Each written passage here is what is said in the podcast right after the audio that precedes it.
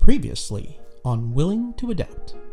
on this podcast, we are talking about Pygmalion, the play, but we are also talking about the, to be specific, the film musical version My Fair Lady. Yes. And so we're talking about how that movie came to be adapted originally from George Bernard Shaw's Pygmalion.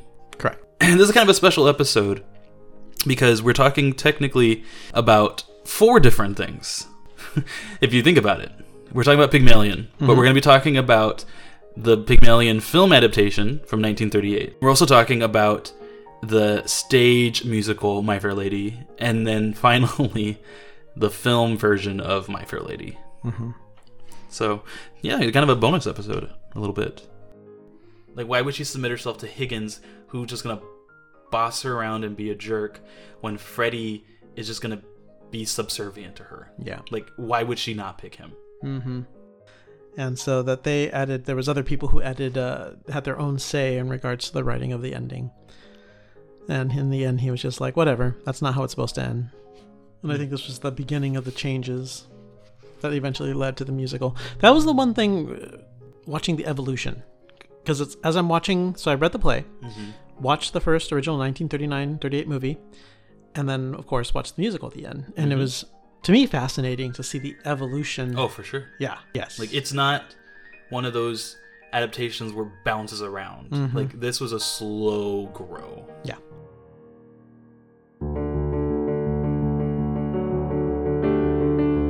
I'm Eric Von Crumley. And I'm Romi Reyes. Have you ever wondered how a book becomes a movie? Or how a movie becomes a musical? Or how anything is adapted at all? Join us as we talk about your favorite stories and all the changes that were made along the way. But more importantly, why? This is Willing to Adapt. All right, should we move on to the film version Yes. of My Fair Lady? Which is pretty much the same thing. All right. So the film version of My Fair Lady is a 1964 American musical film adapted obviously from the stage production of My Fair Lady. It was directed by George Cukor, Cukor, Cukor, whatever. Today's not the day for pronouncing names. It was released October 21st, 1964 by Warner Brothers. Uh, the budget was 17 million and it made 72.7 million in the box office. Wow. Yeah, and this is um, this is a weird concept nowadays. It was a road sh- a musical road show, which means they would take it around to different places, like on tour, essentially. And it was a whole big thing. Like this is how they did Ben Ben Hur Wait, and things. explain explain what that means. It's confusing. okay. Um, Like, did the actors and all of them go on tour? no, Oh, okay. no, like because remember this is before this is before everything was readily accessible. Okay. right? Yeah. And so like films had to get sent out to theaters. Mm-hmm. And so what would happen is um, roadshow movies would literally go on a like a roadshow. Mm-hmm. And so they would they would go from like movie house to movie house. Interesting. And and so like it, obviously it opened somewhere, but then it traveled. And that's what roadshows would do. But it was like this whole event. Oh, wow. Like roadshow attract roadshow movies were like over the top spectacles Okay. like they were always expensive and they would always have like these lavish like orchestra like uh not necessarily an orchestra but they would have the overture Oh, okay. and um they would have like big curtain that would open and there was usually an intermission Mm. that's why a lot of older movies like you'll see overture and intermission Yeah. because those were the roadshow movies Oh, I've always wondered about that. yeah and Okay. so like there would be special music and stuff that would play during that time and yeah Okay, cool. yeah it was it was it was an event Mm-hmm.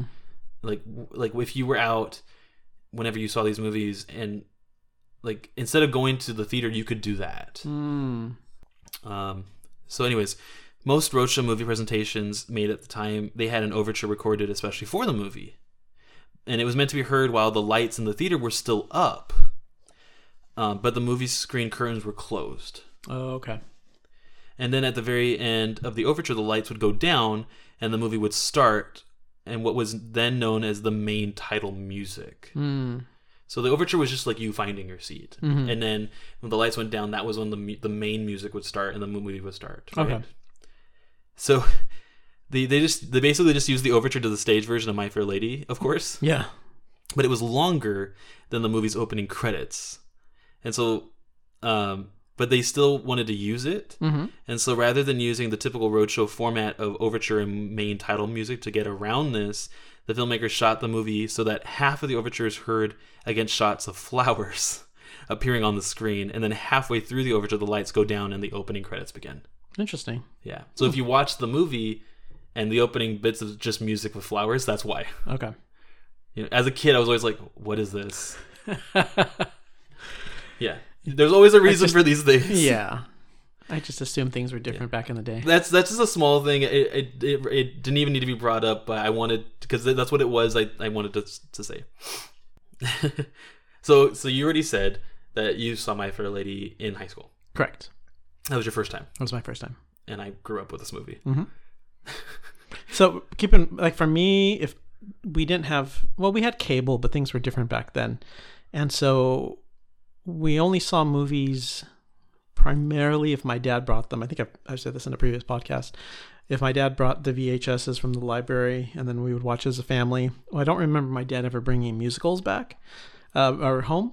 So it was we started. I can't remember why we watched musicals in high school. I don't know if it was one of those here's a movie we want you know we're going to put on to keep you entertained or if we watched it in english or what happened but i want to say that my fair lady was the first musical i ever watched a movie of or even really i had heard of them before uh, i remember when my family went to go see phantom uh, all the women in my family went and i was not invited prior to that though i i knew they existed but unless i could get a this is even pre CD. I know I'm dating myself. I want to say it was audio cassette time still. Uh, not high school. High school was already CDs, but it was the first musical uh, I saw, and I think right after that I saw Fiddler on the Roof, and then The King and I, and so it, it started a whole thing. But I just fell in love with musicals after seeing My Fair Lady. Oh, um, and it's it's a good one, Yeah. Oh yeah. and it's still endearing. Mm-hmm. The people still love it. Yeah. Prior to that, the only musicals I had watched were Disney animated features. Oh yeah. Or unless it was on like Channel 13, Channel 5, KCT, no, K, I don't remember what the station call signs were, but KTLA. All right. At $17 million, My Fair Lady, the film, was the most expensive Warner Bros. movie produced at the time. Nevertheless, it went on to become one of the biggest grossing movies of that year. Hmm. And the movie was not exempt from drama. Mhm. And I'm not going to go into all of it because some of it is not as exciting as it sounds. But did you hear in your research about the drama about um, casting Audrey Hepburn over Julie Andrews? I did, I, I saw something, but I didn't have a chance to read it. All right. I- yeah. Well, I'll fill you in because I haven't done enough talking. so, the, the role of Eliza Doolittle was originally played on Broadway, like I said, by Dame Julie Andrews. Mhm. However, she was denied the role because apparently, there's many reasons for this. th- This is one of them. Apparently, she was not, according to the producer Jack L. Warner, he didn't think she was quote unquote known enough as a movie actress. Many felt that this was a snub, as well as Audrey Hepburn's singing being dubbed, yeah. And it led to Hepburn's not being nominated for the Best Act- Actress Oscar nomination. Funny enough, Andrews. Andrews, however, was nominated that year for her role as Mary Poppins, That's funny. and she went on to win the Oscar for Best Actress. And she thanked Jack L. Warner in her acceptance speech. Hmm. Yes, sass. So here's the fun part. Audrey Hepburn was not the only one dubbed in this movie. Did you know that? No, I didn't. No. The, um, so Jeremy Brett, who played Freddie Eynsford Hill, Mm-hmm. was also dubbed. Oh, okay. That is not him singing. Huh. Never would have known. And here's the thing. Here's what's sad. He is on record said he did not know he was going to be dubbed. Oh, wow. He he just found out. Mhm. He's like, that's not me. Interesting. Yeah, which I think is sad. Yeah. But there you go. Um, apparently, Audrey Hepburn wanted to sing. Mhm. Like, obviously, she had gone through all this training to have the Cockney voice, but she wanted to sing, and she, you know, arg- arguably could sing. Mm-hmm. She wasn't classically trained. She was classically trained as a dancer. Oh, okay. That was originally where she got her start, mm-hmm. and then she worked her way into movies um, because she was discovered dancing, Oh, okay. And so she started doing musicals because of dancing, Mm-hmm. and and she was picked for Roman Holiday, her first film, Mm-hmm. because of like her grace and her very European look. Mm. And then that's how she got started in films. I mean, she had done some other small films, but that's how she got started in Hollywood. Okay. But she wanted to do her own singing, and she actually had recorded her own singing. Mm-hmm. And the studio, like, she kind of had to fight for it a little bit, apparently. But the studio decided, obviously, to dub her. But you can actually hear her sing in the film a little bit. Hmm. Yeah, so although her singing was dubbed by Marni Nixon, Mm-hmm. who has gone on to do so many other things. Apparently, she's dubbed for many people. Yeah. But here's here's a fun random bit of trivia. she played the gra- the grandma in the animated Mulan. Oh, okay. Yeah. Hmm. Fun fact. Marni Nixon dubbed Audrey Hepburn singing, but um, when you listen to "Just You Wait," Henry Higgins, Mm-hmm. that is Audrey Hepburn until she hits the soprano notes. Oh, okay. Yeah, so she it transitions over to Nixon. Mm-hmm. She also sings the sing talking parts of The Rain in Spain.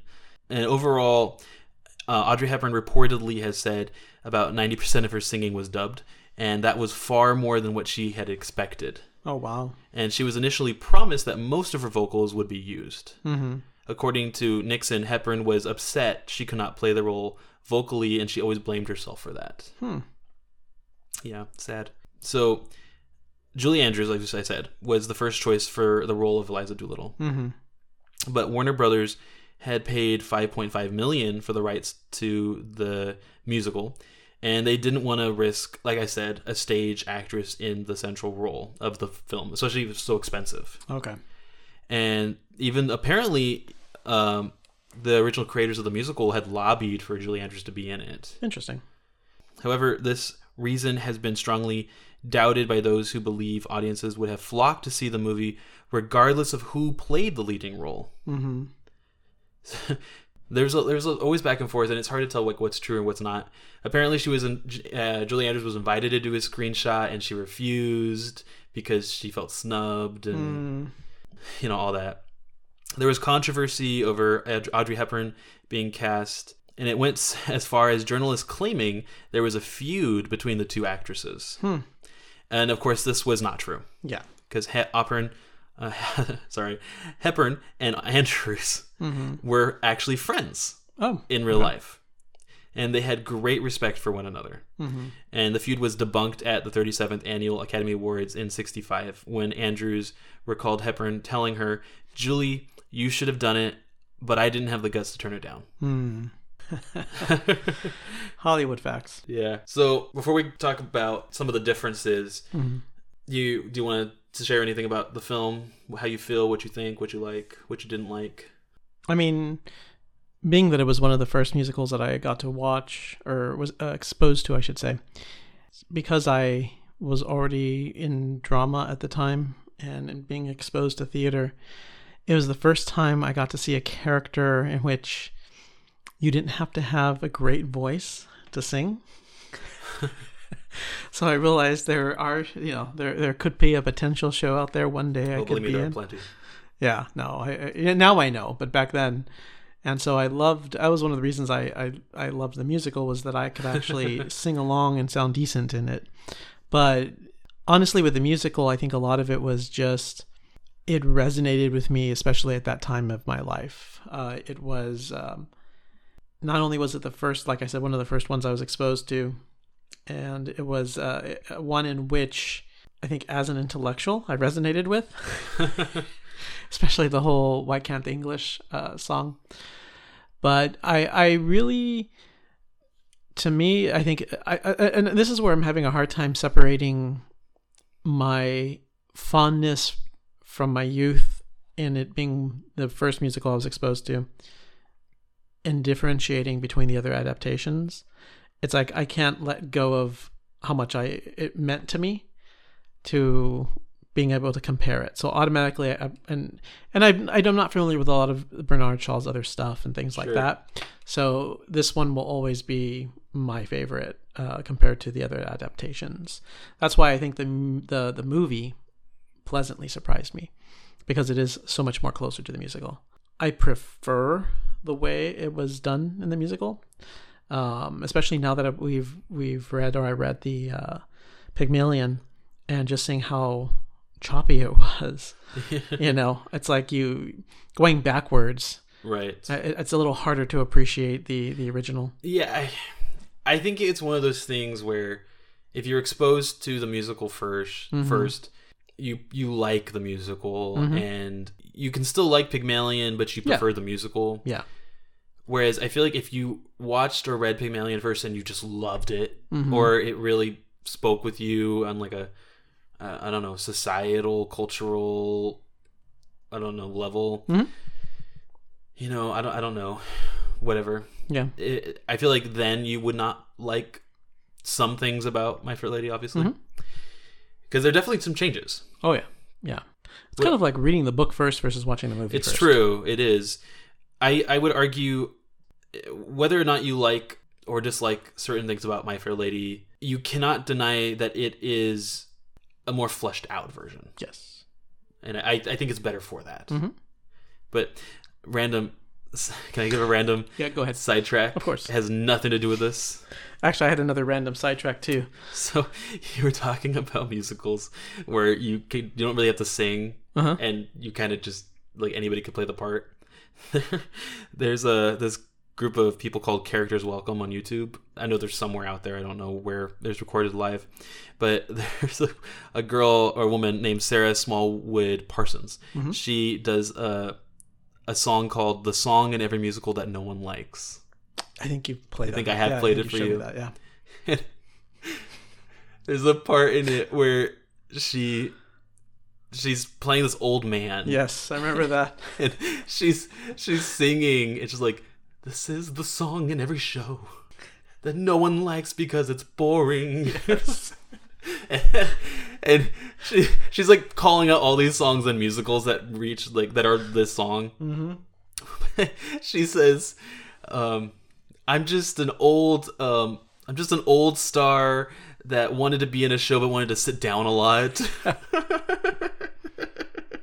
She's like, "That's why five people clapped so hard when I cli- when I came out."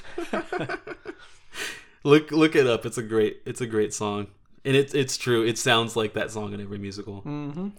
what was I gonna say? I don't know. Let, let's talk about the differences. Okay. How about that? Yeah, let's go there. Okay, off the top of my head, and by that I mean my notes. um, so in Pygmalion, Mhm. I wrote down Mrs. Higgins is less mean to her son. Like she calls him out on stuff, but she's a lot less mean to him. Like she's she's more like, "Oh, Henry, like why won't you ever just learn, you know?" Like she does call him out on some stuff and she does put him in his place a little bit, Mm-hmm. but she is a lot nicer to him. Okay. Um, but in general, in Pygmalion, Higgins is called out on his behavior more often. Mm-hmm. And I think that's also because George Bernard Shaw does not want you to like him. He's Yeah. constantly pointing out his flaws. Mhm. Um, and you get more of a sense that Eliza in Pygmalion is taking a part in Higgins' home, like we mentioned. Mhm. Um, Mrs. Higgins seems to care more for Eliza in Pygmalion, Mm. like more consistently. Like she, she's a lot more attentive to her, even at her party that she feels so miserably at. Yeah. Yeah. And I see that. I the one thing I wrote down about Pygmalion is it feels very pedantic. Like the whole time you're reading it, literally every scene, there are moments like even though it's fun, there are moments I'm listening or watching it or whatever where I'm like, I just feel like they're talking at me. Mm. This is what you need to know. this is what you need to take away from this. Yeah. And that's the vibe I got from Pygmalion. Yeah. Whereas in My Fair Lady, um, this is again random because we did not talk about Eliza's father, but it introduces Mr. Doolittle early. Mm-hmm. So Alfred Doolittle. yeah, do you want to talk about him because we did not talk about him? Uh, basically, Talk about him in Pygmalion first. was there a big difference? Yes. I'm trying to recall. Do you want me to do it too? Go ahead, just because it's been a long day. Okay. I'm starting to. So My caffeine's already in, starting to wear in out. Pygmalion, you don't know about Eliza's father until she agrees to go essentially live with Higgins and Pickering and to become a lady and take these lessons, right? And then her father, Mr. Doolittle, Mr. Alfred Doolittle, hmm he shows up. Isn't that how it happens in the musical? Let me get there. Let me get there. Uh, okay, I'm starting to. So he shows up at Higgins' house. Yeah. Because he's heard about Eliza going to live there, and basically he's trying to get money. yeah. Like, like he has the most bizarre reasoning, and he's a very intriguing character. He'd be he'd be great to play. hmm His his logic is is crazy, but Higgins loves him.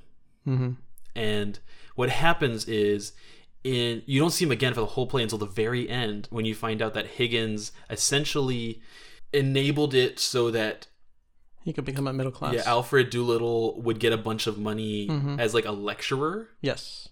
A moralist. Yes. And, and and and then it boosted him up into the middle class, which he hates. Mm-hmm. Yeah. Like he liked his position in the lower class because I mean, for lack of a better way of saying it, he was a moocher. Yeah. and now he and now everybody's mooching off of him, right? hmm But it's similar in that Eliza and Alfred Doolittle are both stuck. Like they're in a position that they weren't really meant to be in, and they are ill-equipped for this new one, right? Mhm. Like they're both similar in that aspect. Whereas I would say Alfred Doolittle is a reprehensible character. Yeah. Eliza is a like a, a noble character, and they're they're they're opposites. That's why for him becoming middle class is such a punishment. Yes. Whereas even mm-hmm. though she's scared about it, it is a reward for Eliza mm-hmm. essentially. In the end, but in My Fair Lady, because he just shows up randomly at the end and at Mrs. Higgins' house in my in Pygmalion. Wow, I'm I'm blanking right now. It's okay. I'm telling you how. It is. Yeah. But in My Fair Lady, you meet him out on the street first, and so you you get to meet him Oh, that's right. when he finds That's out right. about Eliza going first, Yes. before he goes to Higgins' house, Okay, and then it's coming back now. Yes. And then you get you then what the difference is instead of him confronting Higgins, Mm-hmm. when Eliza leaves Higgins' house and she runs into Freddy, she goes back and she has this whole scene which is not in Pygmalion, Mm-hmm. but I think is definitely worth being in uh, the movie where she revisits what her life used to be like in Covent Gardens. Mm-hmm.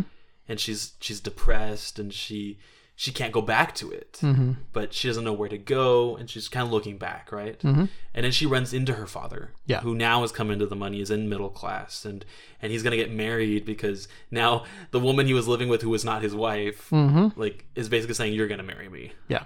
and and he's unhappy about it obviously and and so instead of him confronting higgins eliza is the one who has like a one-on-one with him Yeah. in the in my fair lady and some people have criticized that saying that higgins should have been the one who gotten the beating essentially in this one i i still think it worked fine but I liked it because that's yeah. I did. I forgot about all that because I I'm, I started getting confused. Full disclosure: I've been awake since like six o'clock. I've worked an eight-hour day. and it's still nine thirty. But um, yeah, I'm starting to get confused. I'm also remembering in the movie when she goes back to her apart. I don't even know what it would be called. An apartment where she's gathering. She gets the bird cage and does all that. Do you remember that? you In the- the, in the 38 Pygmalion movie? Yeah, the Pygmalion movie. well i didn't watch it all the way through i just see, Oh, okay. Saw clips Yeah, so there's there's different scenes that take place that don't take place in the in the original play that don't take place also in My Fair Lady. and so my brain's kind of putting them all together. But I do remember hodgepodge. the a hodgepodge, yeah. Now that you mention it, I remember the the dance sequence as he's marching. with a little bit of A little bit of luck. Yep. Well, and then here's the big another big difference. They made him a comical character Mm-hmm. for My Fair Lady, uh, which he, he's a little funny in Pygmalion, but he's not meant to really be funny. Yeah. He's he's more of like a societal statement, I guess. Mm-hmm. Against those who are taking advantage of the But you know, when you're making a musical, you kind of have to lean into comedy somewhere. yeah. And if he already has a little bit, Well, they already lightened it up. I mean, with Right. Higgins himself. Yes. Yeah. I still think his character works fine. Oh, I love him. Yeah, but you you get you get introduced to him early, and and then he doesn't just reappear randomly at the end. Like Yeah. it made sense, Mhm. and so I liked that. Yeah. Um, I would also say one of the big differences is, and we kind of touched this, whereas the play Pygmalion tells us of things that happen, the musical shows us, Yeah. which is always better. Mm-hmm. I mean, I know it's a different storytelling Especially when it's done to method. song. Yeah, it's a different storytelling method, and it's it's more modern to show and not tell. But yes, Mm-hmm. especially for a musical. Yeah. um, the shows it shows my fair lady shows the processes that higgins takes to teach eliza which basically are just taken directly from the 1938 film Mhm. um, it but it raises the stakes in the conflict which we said Yes. and it makes eliza's mistake more public Mm. in the ascot scene which is a big change from mrs higgins like visitation day in her home the parlor scene. it was much more private, and it and it, it, it she didn't have as much to lose there. Mm-hmm. Like those people could have gone and said, "Oh yeah, don't talk to that girl. She's terrible." Oh, because I I did read a little bit about the opening day of ask the Ascot races and how that was a big deal. it was. for the upper class. Yes, opening day at Ascot was a very. It still is a big is. deal. Yeah. Uh, no, the hats. I know the the, Yes. the hats. I see that yes. a lot sometimes, and it's, but it's very structured. It's Mhm. it's it's a whole thing. that's why I love her her the Yes. ending of that scene. But Her language. right, but um, when they they changed it to an Ascot scene, Mm-hmm. and part of that change, I'm sure, is because they needed to put more ensemble in it. Yeah. and so they expanded it to a whole scene. mm-hmm. But I I definitely think it, it, it raised the stakes and the conflict for that scene because it was so much more public Yes, I agree. and it was like in society, not just in someone's house. Mm-hmm. And obviously, we said in My Fair Lady, Higgins has more of a change of heart. Yes, I. I would argue, and some people I've seen people argue both sides. I would argue, My Fair Lady, the ending of My Fair Lady, it's showing you the beginning of him changing. Mm-hmm. and it, it tells you he is not done yet. Yeah. Like he will continue to change, mm-hmm. in my opinion. No, I agree because I I- think I, yeah. think in the other adaptations, it's it's more, or at least in the the Pygmalion, he was more just a petulant child, and it, they kept him a petulant child. And he didn't grow at all. No, No. whereas in this one, especially, Well, and then I would say in the 38 production, Mhm. it's just he's smug and he's like, I win. yeah, Whereas I feel like in the stage and definitely the movie version of My Fair Lady, it's more of a change in him. yes. I think, in fact, I, th- I think I saw an article, I can't remember where, and it was it, it was something along the lines. I I just briefly skimmed through it. I didn't. I got bored with it, but it was something along the lines of why My Fair Lady is not as misogynistic as you think it is. You know, and I, if I remember right, that's kind of what they were arguing is that when you look at it, at it in context, especially of the adaptations, but mostly you look at the the development of the character, you see that there is actual growth there. They didn't hit on what you just hit, is that which I like what you just said, is that it you're just seeing the the end of the beginning. Yes. Well, because I've heard people argue that the ending of My Fair Lady, and we'll, we'll say it straight up, we already decided it. She comes back and he says, Where the devil are my slippers? Mm-hmm. And in the film version, he's genuinely excited that she's Yeah. back. Mm-hmm. Like, he's shocked she's back, but he's excited. You don't get the smug sense of smugness. No, Mhm. not at all. Like, he, he kind of feigns a little bit of smugness when he Mm-hmm. like lies back and sticks his feet out, and tilts his hat down. But when you watch it, knowing him from earlier in the film, Mhm. it seems like put on. Yeah. Like it seems like a joke. Mm-hmm. It doesn't seem sincere. Mm-hmm. Because earlier on, like when he's sincere, he's just like he would just be sincere. Like he would just do it. Like he wouldn't Mm-hmm. he wouldn't think. Whereas in this one, it's more like playful. I always thought it was more playful. I agree. No, I agree. I've got the same same sense as you. And. I, I I'm not gonna argue if you with you if you don't think it's playful, but I always thought it was mm-hmm. playful. And yeah, I mean, that's what I like about My Fair Lady is it shows that a terrible person can change. yeah. And I've I've met people. I I started to say this. I have met people, and I've read about people in this research who have said that he starts to have these moments where he's he's like thinking better of Eliza Mm-hmm. and a little negatively about himself.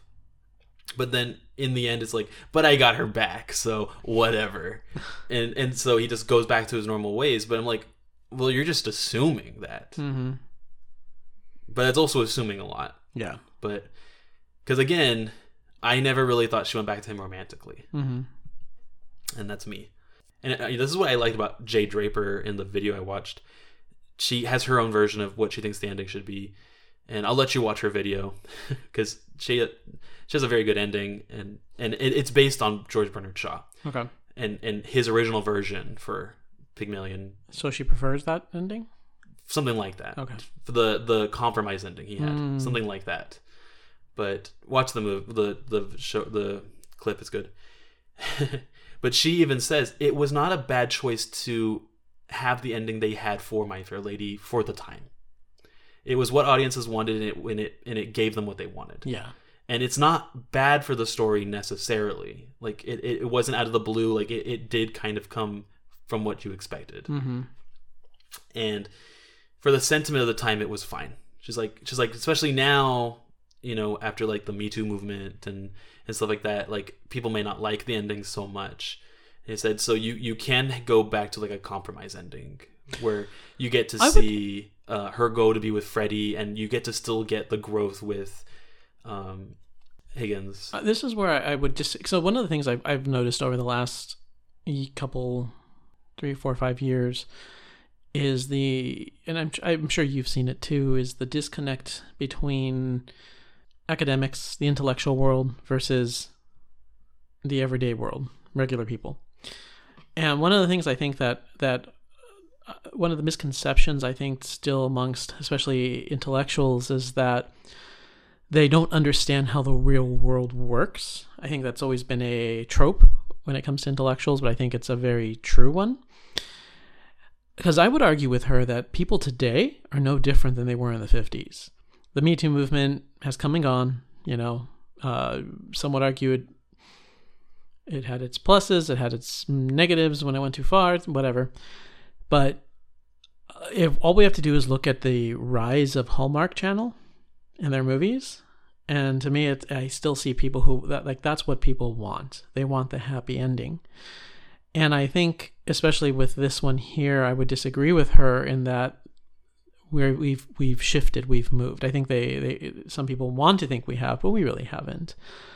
I think even still in this in today's world people would rather have them together. Your everyday average ordinary person would rather have a happy ending than to have a compromised um, a compromised compromise ending. Uh, and the reason that come that came to mind was because I immediately thought of La La Land and how many people who hate the ending of that movie. oh sure You know, they love the movie, but they hate the ending. And they would, and I, heck, even myself, I'm not a big fan of the ending. Like I'll watch the first half of it and then stop up until you know a certain scene, uh, because quite frankly, there's plenty of hardship in life right now.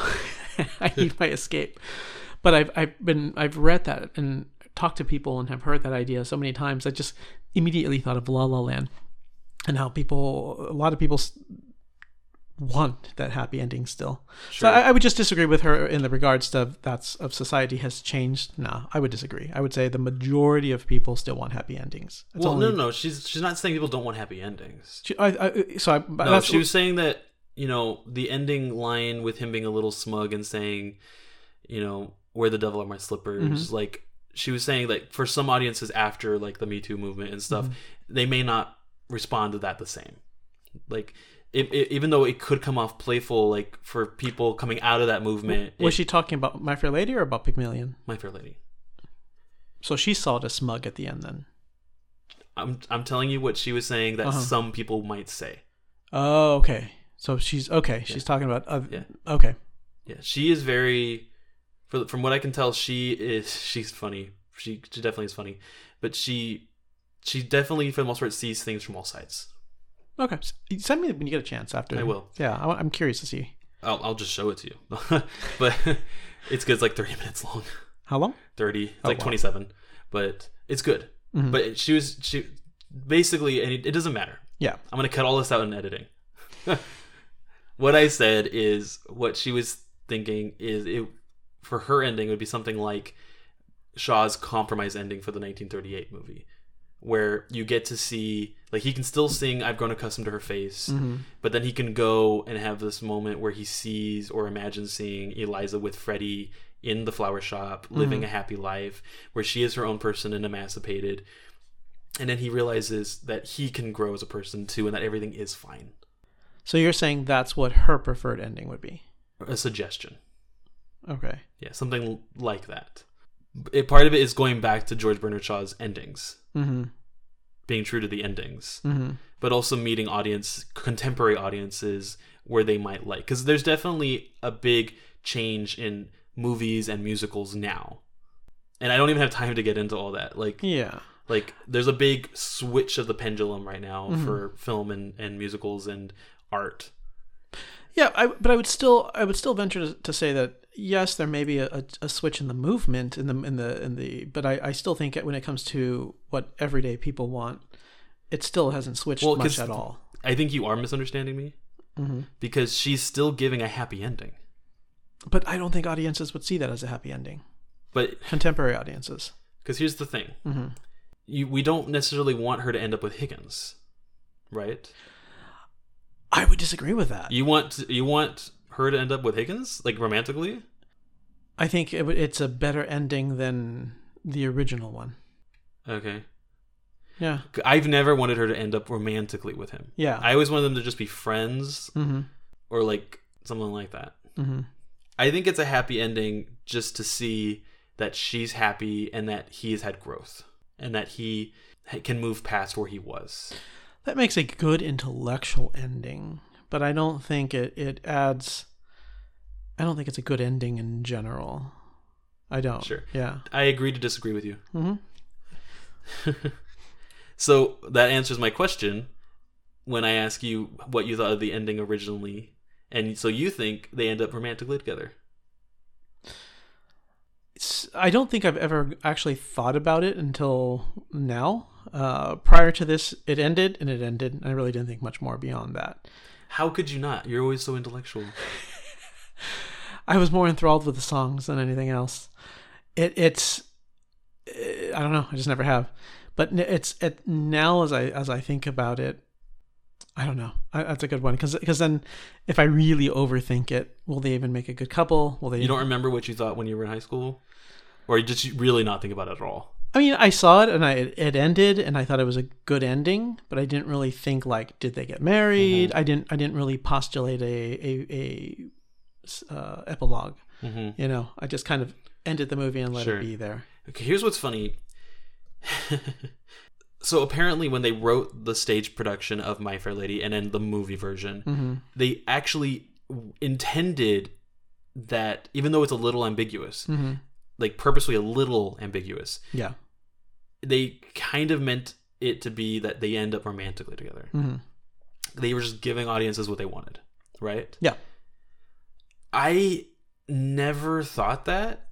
And I can't tell you how many people in comments for videos Mm-hmm. and whatever blogs and people I've talked to in person where I think mm, some people do think that. Like some people do think, why the heck would they end up married? Like that is terrible or whatever. But Mhm. Most people have viewed it more ambiguously. And more people have looked at it um, and I'm looking at all the different comments and different things. People Mhm. viewed it more like like they decided to be respectful, like as friends. One comment I, I thought was really fun is they they said when they were when they were growing up, um, like as a teenager watching it, they Mhm. always thought Eliza came back to meet with Pickering to like maybe talk about like something because she said that she would work with him, like she he could they could work with each other. Mm-hmm. And so they they said in the comment that they always thought that she went to go see him and to like work on that. Which you know this is obviously what they were saying, but Yeah. but then when she they run into each other, that Higgins is just happy that he didn't ruin their friendship, and so obviously that's that I've, commenter. I've actually have never heard anybody not see it end romantically. oh, I've met a lot of people. I mean, there's obviously I've said there are people who do think Yeah. that, and I'm sure there are a lot of people And who do think I- that. But I think a lot of it has to do with the the framework of of uh, there's a lot that has to go into it. well, I think it also depends on how nuanced you are as a person, but also like what you're trained to think. because I think there are a certain amount of people out there who go to see a movie or they go to see a fairy tale or anything, a musical, Mm-hmm. where if a couple is at the end of the movie in a happy way at all, Mm-hmm. then they think, well, then they're together.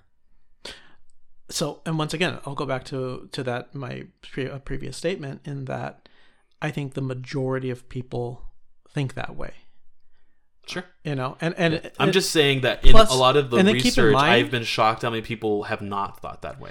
i think especially when it comes to people who are the type to leave comments in things are usually people who they're, they're, it's it's a special breed i've come to learn that from reading comments Well, and I think it just depends on on the subject matter too, though, perhaps because I think this is one of those where it's a little debatable. Yeah, but I think if you're more likely to leave a comment, you're more more likely to see things not necessarily with happy endings.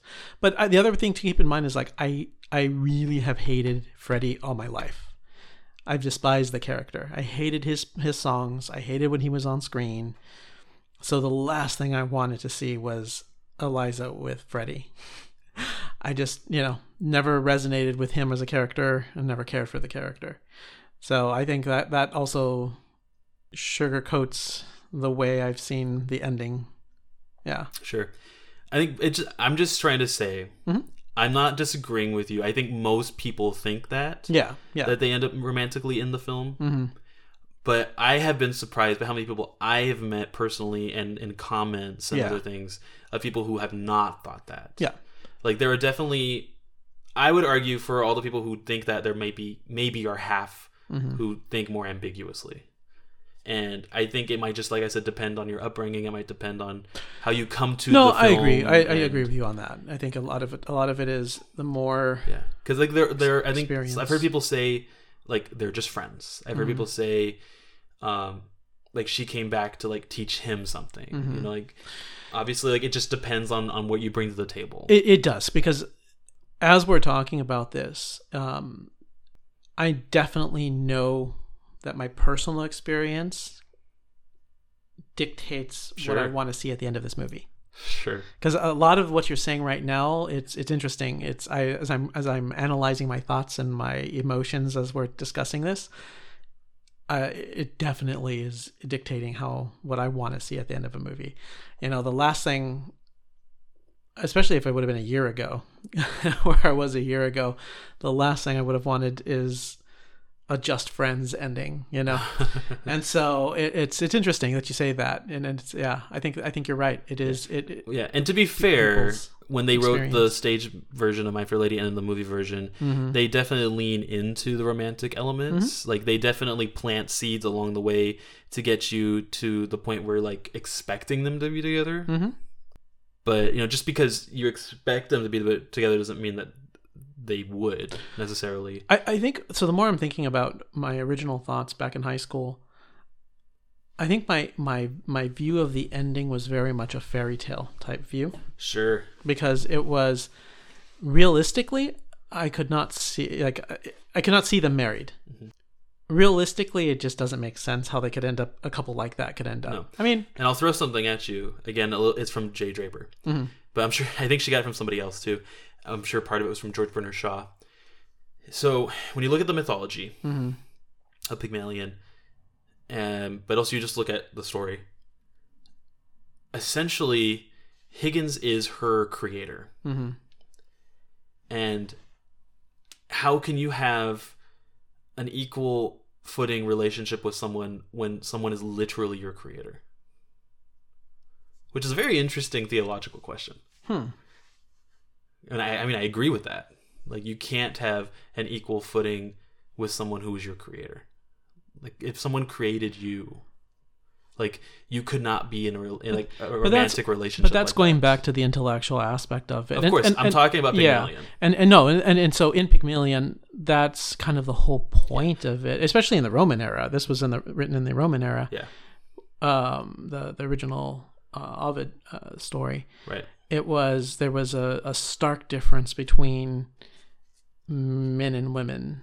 I mean, there was kind of that whole Well, even when Pygmalion was written, yeah. Well, that's why he kind of wrote it the way he did was to show that stark difference between. well, and that was a women. big deal for the time Mm-hmm. that she does what she does. Yeah. and that they don't end up together. You know, it's like a dollhouse by Ibsen. Mhm. Like she leaves him in Yeah. the end, and no one was expecting that. Yeah. People wanted them to stay together, hmm but that's another topic. but, anyways, there are a lot of differences between Pygmalion and My Fair Lady, but Yes. the fun thing is there are not as many differences as you think there are. True. It just expands Mhm. a lot, which I really like. Exposition without not in dialogue, but in And I thought Audrey action. Hepburn was fantastic. She was. She she just, you know what? I, I love Julie Andrews, I do, but They're different personalities. they're very And they bring different things to the, st- to the screen. it would have been a very different character. Mhm. I think she would have been a lot spunkier yeah. with Julie Andrews, which maybe is great. There's a there's there's like an innocence, hmm almost like an angelic innocence about Audrey Hepburn. Hmm. And even when she's playing a Cockney girl, which like she's annoying and she Yeah. like she lies and she is dirty Mhm. and whatever, like like there's still something so endearing about Audrey Hepburn hmm that you're just so enthralled by her performance. Anything I've seen her in, like she's so compelling. So, fun Romi fact. Yes. Pri- outside before this movie, I had actually never seen anything else with Audrey Hepburn in it. Oh, I mean, back in high school. Back, in- uh, uh, pretty much until recently. It wasn't How until impossible. once again, if unless it was on some sort of to come over more AMC. Well, so my my um, Go watch Sabrina. I, actually I've seen bits and bits and pieces of that one. I just finished watching. We're gonna talk about Sabrina because they did a remake of Sabrina. Yeah, I know. I saw that. I did see the. I did see bits, bits and pieces of the remake. I don't too. want to talk about it because we're gonna talk about it. But I just saw. um Actually, I just saw two. There was that. There was one with Cary Breakfast Grant. Tiffany. Oh, Breakfast at Tiffany's. Well, I you're saw, talking about Charade. and I saw. Sure, yeah, that those are the two I I, never just finished Charade. I only saw the beginning. Yeah, I just watched both of those. Um, my uh, girlfriend is a big Audrey Hepburn fan, and Audrey so Hepburn is amazing. I bet she's been exposing me to the movies, and so I seeing the her and and those other things have been enlightening. yeah, I really enjoyed those those two movies. Well, and Roman Holiday is interesting because they don't end up together in the end. No, I didn't know that. My sister hated that. really? Yes, my sister's definitely of the same vein of like it needs to have a happy ending. Mm. Whereas I can be happy without it having a happy ending, as Mm. long as the characters are at a place where there's catharsis. Hmm. Okay. Like if the characters have developed to a point where something has been earned Mhm. and growth has been developed, and like maybe they've reached, like I said, some sort of catharsis or something. yeah. I'm I'm happy with that. Yeah. Like obviously, maybe I might prefer something else, Mhm. but I'm happy with that. I think I, I think I was more okay with it back in my twenties, with the the stresses of life. Um, I prefer watching happy. So you're okay. You, so you're leaning a lot more into escapism now. in this point in my life, yeah, There you go. yeah. We have found the root of the problem. hmm All right. Um, any other differences that you want to talk about between the Pygmalion and the movie version of My Fair Lady? I think we've hit on most of them. I'm sure we're forgetting something. Oh yeah, So you hated Freddie. Tell me, tell Yeah. me more. I hated the whining. That was one of the songs on the street where you live. Mhm. Where I still love that song, by the way. Really, Yes, my mother would make me sing that song to her. really. Yes, as a kid. It was that song. It was "Go the Distance" from Hercules, and it was "Out There" from Hunchback of Notre Dame. Oh okay. Those were the three big ones for my mom. Hmm. Yep. And then um, I got stubborn and refused to sing for her. So then she started bribing me with money. yeah. I can't do that anymore. but um, when I was um, the one time I was able to go backpacking in Europe Uh-huh. back in uh, May of 2017, I um, was there during Mother's Day hmm and because I wasn't home for Mother's Day, Yeah. I was like, I need to do something for my mom. Mhm. And um, I was going to be in Paris on Mother's Day, but I was currently in London. Okay. And so I got the idea. I don't know how I got the idea, except for maybe I was just thinking about the streets of London and just walking around everywhere. I found, I literally went and scouted a location Uh huh. that looked enough like the movie Yeah. And I recorded myself singing on the street where you live, Uh-huh. and I sent it to her, but I had to save it Yeah. because I had to record it early, And then when I was Ah. in Paris, I sent it to her. That's kind of that's really Yeah. cool. That's yeah, really cool. and she still has it because I posted it on Facebook, so Mhm. it's accessible if you can find it. But good luck. Make friends with my mom. But yeah, I mean it's a little cheesy, but it meant a lot to her. yeah, no, Yeah. that is really cool. Yeah, I'm sure it's. I think it's on my phone somewhere. But yeah, I'm. I can only imagine the people in those really nice townhouses just looking out at this guy with his phone singing a My Fair Lady number. This is before TikTok. Yeah, I thought about singing out there in front of the Notre Dame when I was in Paris, but mm-hmm. it was way too crowded, and I was like, and I Oh. am not going to be that guy Yeah, because I cannot stand those people. and they're everywhere now. Ugh, I hate Instagram, TikTok, and I'm not on any social media. So yeah, hmm Um, I I wanted to read um, a comment from Okay. someone. Mhm. It's a little lengthy, so bear with me. All right. I don't necessarily agree with everything he says, but I, I like what he says. Okay. I'm assuming it's a guy. His name is Mark Thompson. he. So this is on Jay Draper's video. hmm I was just scrolling through comments. It's at Mark Thompson 112. He he said, again, bear with me. I played Hen- Henry Higgins last year, and we found the solution in playing Higgins like a tired toddler throughout Act Two. Irrational, emotional, all the things he accuses women of being. As I was being damned if I was ever going to validate any of the things Higgins says. That's what he says. For the three parts of I've grown accustomed to her face, the first was played disdainful and bitter. Section 2 was callous and wicked, but section 3 was sobering, done like it was the most truthful thing he had ever spoken. We went out of our way to demonstrate that Higgins was basically showing himself his true colors, which we kind of talked about, and coming to realization that in the same way he and Pickering had had an effect in Eliza, so too had she had an effect on him, and that he needed to change. My Higgins had a meltdown, sobbing as the recording played real ugly, honest cry. Like, I guess in his version, like, he came to a change a lot quicker and it was like a more drastic change. Okay. And when she comes back, Eliza, she sat next to me on the couch and I choked out a quiet Eliza. I put out a hand, she takes it. I go to say something and nothing comes out. I try again, nothing. I try one more time only for an errant thought to cross my mind. Where the devil are my slippers? Asked in full and complete earnestness. She laughs. I realize I said the quiet part out loud, and I groan, laugh, cry, and the lights fade to two friends, unsure but hopeful for the future, laughing at the dumb thing Higgins just said. That final laugh of the two of us really uplifted the final music. It makes it a grand, hopeful, raw, and honest ending. One that says we don't know what's next, but things will be better, and in my opinion, far more satisfying ending. That's what he says. Wow, I actually really like that. Right? yeah. That's why I wrote. That's why I wanted to read it. That that was really cool. And so it sounds like he actually did that. Yeah. Like he did that somewhere. Mm. And I think I like that. I think that's a good ending. Mm-hmm. Like it's less ambiguous. It It's is. still ambiguous, but Mhm. it's it's less ambiguous. And it does not I think you can still misconstrue it as them making come becoming romantically involved. But I feel like even before you say something, Yeah. Go ahead. even if you were to think they would be romantically involved, at this point it may not matter as much because he That's- has changed. That's actually what I was going to say. Is I was going to say that it, it's not so much. It's more realistic. yes. It it's it's the idea. Like he's of- more deserving of her. Yes, and it could be that he's going to continue to change and they'll end up romantically involved, or just a change occurred and they bumped and they Right. both move on. Yeah. In my opinion, Mhm. growing up, I've I've always thought this, which I think is hilarious. I've watched this movie so much growing up.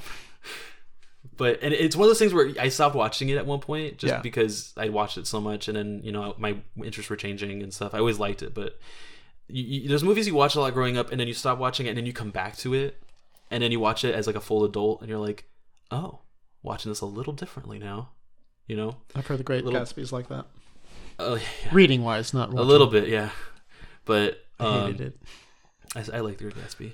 I get it, but I get it. But anyways, um, when I was, I I can't remember not thinking this way. hmm I always thought Higgins and Eliza were too similar, Mm. and that neither of them would ever really want to be romantically involved, hmm even if they had really strong feelings for each other, which they do. Mhm. It's undeniable that they do. and they really do care for each other, Yeah. they're way too similar to be together romantically. I've always thought that, Mm-hmm. and so I, that's one of the reasons why I never thought they ended up romantically together. Mm, I always thought they were just friends. yeah. I always thought that they would be like I I always thought they'd have fights. I always thought that they'd be somewhat amiable, but I never thought they'd be married. I never thought they would live together romantically. Mm. But that's that's just me, you know. Um, I don't know if that's just me rejecting relationships because they're way too similar.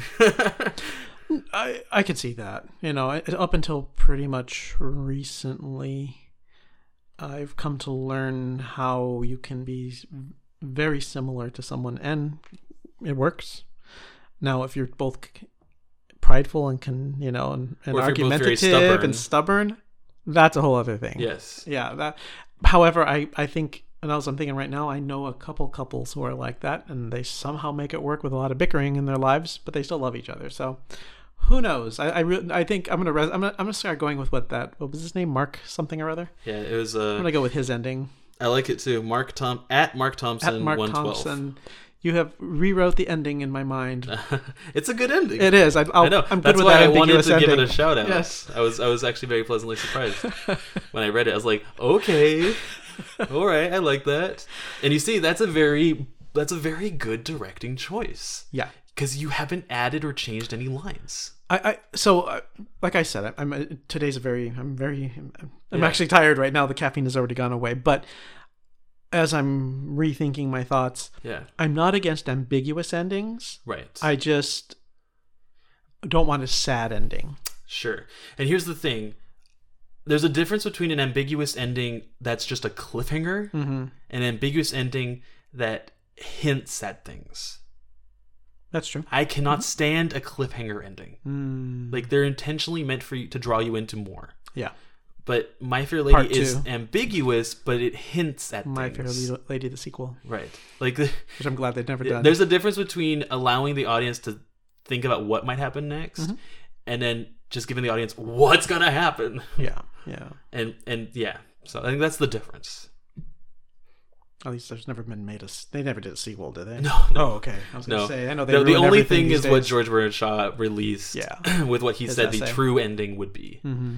Like his very spiteful, this is what it is. You wanted the ending, here it is. We know that if this was Yeah. a Disney one, they would have made a sequel by now. Well, because originally, apparently, when it, Pygmalion was in its first run, Mm-hmm. after a while, he and it, I don't know if it ever made it into any productions. I don't think it did, but apparently he had rewrote the ending at one point to the original audiences, where people wanted a happy ending, right? Mhm. So he kind of rewrote it, and again, I don't know if it made it or not, but they found evidence of this somewhere, where Eliza leaves Mm-hmm. and she has the last word, which George Bernard Shaw always wanted. Yeah.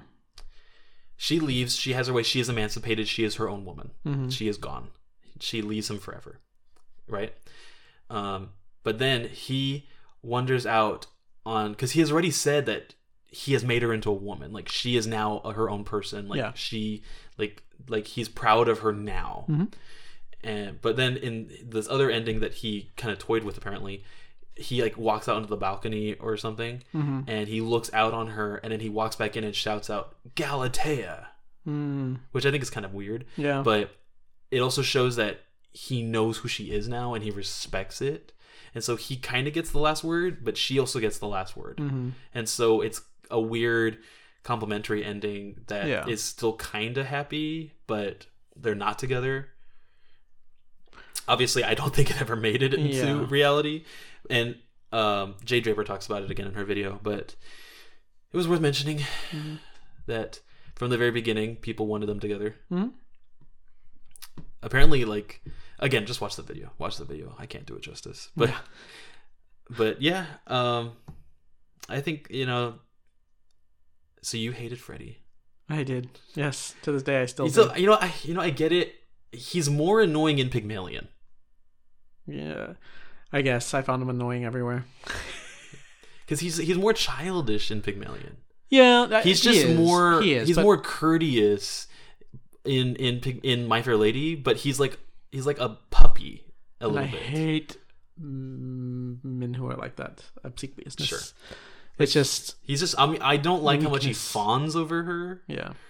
it's a bit much but he's not as bad as in Pygmalion. That's true. That is true. I, In Pygmalion, it almost seems like he has like no thoughts of his own. yeah, yeah. That's why it's amusing that. No, I could see why he would end up why with why Shaw would have put them together. I mean, if you think psychologically, like Shaw wrote a very well done play psychologically. If you think about the characters and and like why they end up with who they end up with and so on. Yeah, and I think that's why I just I dislike it because I see what he was doing with his very progressive way of ending it. Uh, or maybe it also spoke to the way he viewed certain people at the time. I don't know. I don't. I'm not familiar with the that era well enough. But yeah, in general, um, ever since I was in high school, and then too, part of it is is his music was the songs that I don't like. um, slow songs, heck, even most romantic songs. Uh, my daughter and I were talking about this recently. About we were going kind of going through the list. We have our own playlists of of uh, songs from musicals and show tunes, and most of the, I, almost all the romantic songs are missing. Not always. There's a couple from the Disney, uh, not the Disney stage productions that we have in there. Some of them I've added. I know she doesn't like, but in general, uh, his his his songs and his character just were not my favorite. Eh, whatever. Anything anything They're else to they're, add? they're really singable songs. That's all I'm gonna say. Yeah, I'm sure they are. I'll, have, I'll have to. I'll re-listen to them. I'll listen to the soundtrack on my way home. Yeah, Any other thoughts? I'm looking. I just don't want to beat a dead horse. No, no. I think, I think that's it. We we we fleshed it all out. I think so. I think so. Gave our opinions. Yeah. Any final thoughts? I'm really glad I was able to. I know we we didn't discuss going into all the different, the four different versions and the original Ovid story, but I'm I was really glad there was a lot of original source material to go through, and to I think for me the the biggest highlight was in watching the evolution of the adaptations. I think in some of the others, when especially we've gone where it's just two versions, Mm-hmm. you don't get to see that. And so I really enjoyed this one. I really enjoyed going through uh, having a lot of source material, original source material to go through. I bought the scripts here, so I was able to go through that as well while watching them. Right. Uh, yeah, I know this is gonna this is not gonna happen for a lot of the other stuff we're gonna we'll go through, but I really enjoyed it. I really enjoyed it, and then of course it being a very special musical to me. yeah. I was glad we were able to to watch it, and I was able to relive and sing along. I, I do have to say, you know, Shaw writes great dialogue, Yeah, and it carries over into My Fair Lady, it does. which is the strength of My Fair Lady. hmm and it, the additional dialogue is is great too, but the comedy of Pygmalion that is just enhanced in My Fair Lady Mhm. is it's in the unexpected dialogue. That's that's my favorite dialogue. Mm. Like I love, I love when like Mrs. Pearce has some of the best throwaway lines. Yeah. and she's she like one of the times she she walks into the room after they've been doing all the things um like he's been training eliza and, and putting her basically through um raking her across the coals and everything right? And then she walks in and she's like she's like professor higgins you you really must not continue with this. Like it's just like what are you thinking? It's just like and it's, she's like you can't just be here forcing the girl to do these things day and night. She's like you'll tire yourself out. You Yeah. it's, it's just like that twist like the unexpected twist you know? Hmm like one of them is uh, mrs higgins says um eliza however did you learn good manners with my son around Yeah, I remember that line. Yeah, and then I think um, like one of some of the more serious lines, you know, Eliza says, "I sold flowers. I didn't sell myself. Now you've made a lady of me. I'm not fit to sell anything else." hmm I'm just looking up all the quotes now. Oh, okay. My favorite introduction to a character is in the film version when Mhm. you go to the Ascot and you meet Mrs. Higgins for the first time, Mhm. and he kisses her, and she looks at him and she goes, "Henry, what a disagreeable surprise." It's literally the first thing she says to her son. I know. Yeah, I like those. Yeah, I liked her character. Ah, jeez. Ah, man, there's just too many. I can't. I can't even pick. I know. Do you have a favorite character? Um, yes, I do. Do you? From the my from My Fair Lady, yes. Okay, go ahead. Uh, I, of course, my natural inclination has always been for Higgins as my favorite character, but Got it. Alfred Doolittle Okay. from the musical, Got not it. not the Pygmalion version, the musical version. I always pictured myself singing "Get Me to You know Get Me to the With Wedding." the Cockney accent. Yes, Got it. the day I Fun. get married. Exciting. what about in Pygmalion? In Pygmalion, hmm. even though he's a side character, uh, Colonel Pickering. Oh, okay. Yeah. Sure. I've always liked Colonel Pickering. Mm-hmm. He's just a good guy, Yeah. upstanding guy, gentleman, Yeah. and he's always looking out for Eliza Mm-hmm. All the time. That's why I think he was my favorite in the Pygmalion version. Well, even in My Fair Lady, Yeah. Yeah. like consistently, he's he's always saying like, "I don't think this is a good idea. Like, let, we need to get Eliza out of here when they're at the ball. Mm-hmm. Like, all all that stuff." Yeah. I mean, obviously, you know, the go-to is Eliza Doolittle. Mm-hmm. I liked her more in My Fair Lady. Okay. Again, because I think part of the problem with Pygmalion is it just felt too pedantic. Mm. I I don't think I have a favorite from Pygmalion. Okay. Ah, Okay, so I want to say Eliza.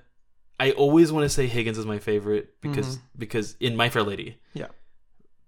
And I I definitely love to watch Higgins. Like he's he's just so much fun to watch and listen to. My favorite character is definitely his mother, Okay. Mrs. Higgins, Mhm. in My Fair Lady, Okay. because she is so funny, Mhm. and, but she's caring. Yeah. Yeah. Like she she does care for Eliza. Like she does like even though she doesn't want them to be at Ascot and everything, like she still looks out for Eliza Yeah. and she kind of covers for her and she's very kind. Mm-hmm. But like she says how it is, Yeah. and she's she puts her son down, which she deserves. Mm-hmm. I think it's funny. I think she has some of the best lines. No, she does. I agree. Yeah. So I think we already said it, but we'll say it for the record. Mhm. Out of the two versions, just Pygmalion, the stage production, and My Fair Lady, the movie, Mm-hmm. which do you prefer? The movie. Sam. Yeah. Yes. It's easy. Yeah, that was an easy one. Yeah. And again, I think to be fair, I watched the movie first. Yeah, so did I. But I don't know. I I think it would be tough, even if I had seen Pygmalion first. I just knowing me, Mhm. I think I would still prefer My Fair Yeah. Lady. And if only just because it expands on the story, it fleshes it out, it fills in the gaps, Mm-hmm. but it also makes the characters more redeeming. No, I agree. I agree. Like you can still get the same message, but it's more fun. Mhm. And those songs get stuck in your head forever. Oh yes. Still to this day. Okay, before we go way too long, I think let's talk about our favorite game. What type of adaptation is this? And for those of you who have not heard our podcast before, please listen to our trailer where we talk about what is an adaptation, where I came up with four different types of adaptation that we'll be talking about in this podcast. The first is faithful to source material, second is expanded, the third is artistic, and the last one is message driven. And I think we both agree on this one. But before we go too far, I'm gonna. Originally, we only were supposed to talk about My Fair Lady, but we had to talk about the musical, which means we had to talk about Yeah. the the film version Mm-hmm. of Pygmalion and obviously the original Pygmalion. So let's first say what type of adaptation was was the film version of Pygmalion from the play. Artistic. Oh, really? You don't think it's just expanded? Because I, I don't think it's like You're right. exaggerated. It's it's not over the top, you know. No, no, no. I, I got my. It's late. Sure. I got my my types miss. Uh, Because remember, I think we agreed that the Pride and Prejudice from 2005 with Keira Knightley is artistic. Yes. Yes. So no, it is expanded. I'm going through it in my head, and it's been a couple weeks since I actually watched the movie. Yeah, I, I definitely think it's expanded. You know, we talked about how they show you know how it fills in the gaps. It does. yeah, it showed how she learned to speak well and be a lady, but it also showed um, her at the embassy ball and all that stuff. mm-hmm. But yeah, I, yeah, I don't think they really expanded on the themes or anything Yeah. else like that in the movie. It was more just yeah, fleshing the story out. So no, But I, I- didn't I- expand it. I I do think I need to give a special answer to this one though because Mm-hmm. in a way it's also message driven Really? In what sense? because they changed the ending. Oh yes, that is very true. like literally, it's a message driven adaptation. If they changed the ending, because he wanted to keep it ambiguous. yeah, well, he wanted he didn't want it ambiguous. He didn't want them together. Yeah, you're right. He didn't. He was very He straightforward about that, and they yeah, they later. didn't care. That's true. That is true. So I feel like it's a two parter almost. It's I feel like it's expanded, but with a bonus message driven. no, I can see that. I, t- I agree. I agree with your assessment. because it's I don't want to say it's just message driven because it's more of an afterthought, you know. That's true. The ending. Yeah. hmm Okay, and then for that matter, let's let's think about My Fair Lady the film, and and that adaptation from the musical. And I'll say it's just faithful to source material. Yeah, I don't think there was. Yeah, I agree. Uh, there wasn't really much changed at Mhm. all. Mhm. I think I think it's remarkably faithful. It's just the sets are better and the costumes are better, and That's definitely true. so I you know I think uh, you know faithful to source material. You know you're trying to remain as accurate as possible hmm to everything. So and it definitely seemed to be. Yes. No, I agree. So this was this was a, an interesting episode. Yeah, we had a lot of uh, adaptations here. All right. Great. Yeah. I think that's the end of our show I think for this so. time. That was fun. Yes, it was. That one was probably one of the easier ones we've done actually. Yes, it is. I think I think because this one was a little different. Yeah. Yeah. Yeah. This one had that weird flow of adaptations. hmm Yeah. And we still had a disagreement. And and the weird thing is that like Not as big as uh, Yeah. That's though. I think yeah. Jeez. I think the interesting thing is even though there were changes, it was still so remarkably faithful, Mm, yeah. right? Like Mhm. there wasn't any crazy changes. It Mhm. was just the ending was the biggest difference. Mhm. And even then like the ending was different, but it wasn't bombastically different. Yeah. Agreed. It wasn't like wedding bells in a church, Mhm. you know. Yeah. Yeah. I think that was fun. I think that was good. I'm Mhm. sure we missed things and I'm going to regret that, but whatever. Well, thanks again for listening to this uh, episode. Uh, We hope you enjoyed our discussion. of course, if you disagree with us, please let us know why. Or if you agree with one of us and not the other, also let us know why. Great. Well, I hope you all have a good week. Yes, and good night. Good night. Thank you for listening to our podcast, Willing to Adapt. Please like and subscribe. Maybe leave a review or just share us with friends and family. We would also love if you would follow us on social media. If you have ideas for future episodes for us, please email us at eric and romi at willingtoadapt.com. That's Romi with an I. And remember, when the only thing constant in life is change, be willing, Willing to to adapt.